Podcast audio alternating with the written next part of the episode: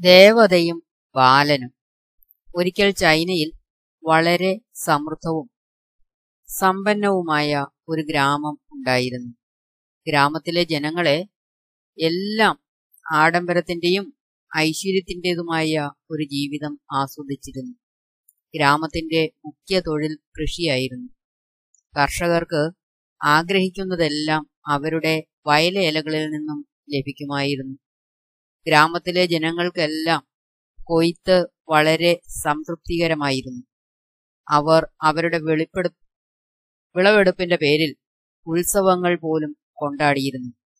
ഗ്രാമത്തിലൊരു ദേവീക്ഷേത്രം ഉണ്ടായിരുന്നു. ആ ക്ഷേത്രത്തിലെ ദേവിയാണ് ഗ്രാമത്തിലെ എല്ലാ നേട്ടങ്ങളും ജനങ്ങളുടെ മേൽ ചൊരിഞ്ഞു നൽകിയതെന്ന് വിശ്വസിക്കപ്പെട്ടിരുന്നു.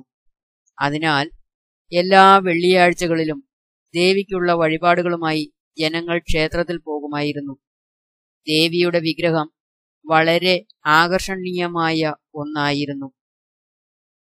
അതിന് പുഞ്ചിരിക്കുന്ന മുഖമാണ് ഉണ്ടായിരുന്നത്.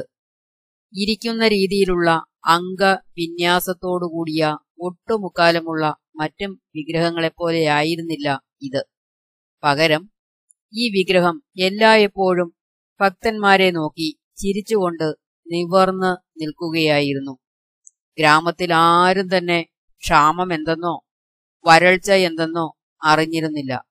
കാരണം അവർ അവരുടെ ഗ്രാമത്തെക്കുറിച്ച് അറിയുന്ന കാലം തൊട്ടേ ചുഴലിക്കാറ്റ് ഭൂകമ്പം അഗ്നിപർവതം ജലപ്രളയം അത്യധികമായ വർഷപാതം തുടങ്ങിയ സ്വാഭാവിക അത്യാഹിതങ്ങളൊന്നും അനുഭവിച്ചിട്ടുണ്ടായിരുന്നില്ല.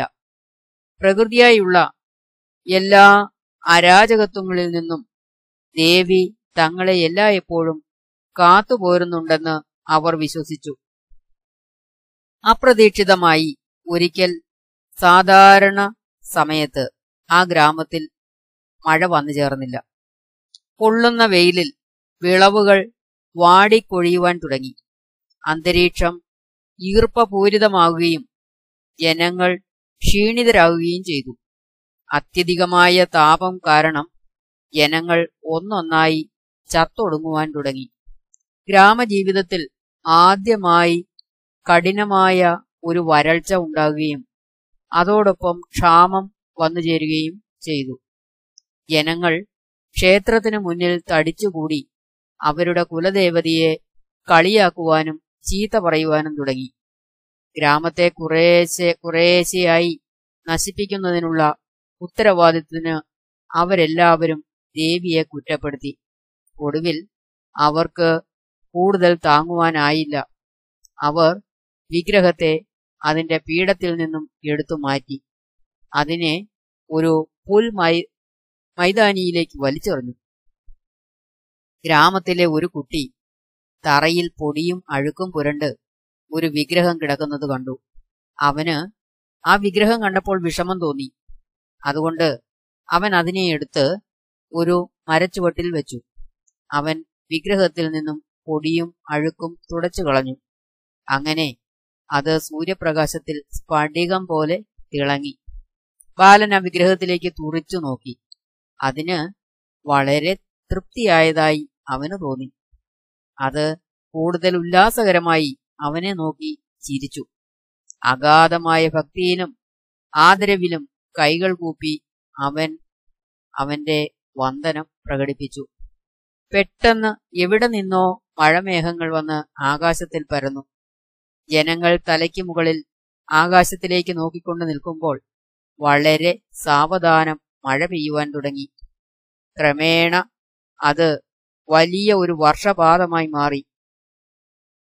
മഴയിൽ നനഞ്ഞു കുതിർന്നുകൊണ്ട് ജനങ്ങൾ ഉന്മാദത്തോടെ ആഹ്ലാദിച്ചു. മാത്രമല്ല വളരെ കാലത്തിന് ശേഷമാണ് മഴ ലഭിച്ചത് എന്നതുകൊണ്ട് അവർ ആനന്ദ നൃത്തം ചെയ്തു. ഒരു സ്വാഭാവിക ക്രമരാഹിത്യം ഉണ്ടാകുകയാണെങ്കിൽ ജനങ്ങൾ കഷ്ടപ്പാടുകളെ അനുഭവിക്കേണ്ടത് എങ്ങനെയെന്ന് ദേവി അവരെ പഠിപ്പിക്കുകയായിരുന്നു എന്ന് ജനങ്ങൾക്ക് മനസ്സിലായി. ഒടുവിൽ ദേവിയെ പ്രസാദിപ്പിക്കുവാൻ ആ ബാലന് കഴിഞ്ഞതുകൊണ്ട് എല്ലാ പ്രശ്നങ്ങളും നീക്കം ചെയ്യപ്പെട്ടു.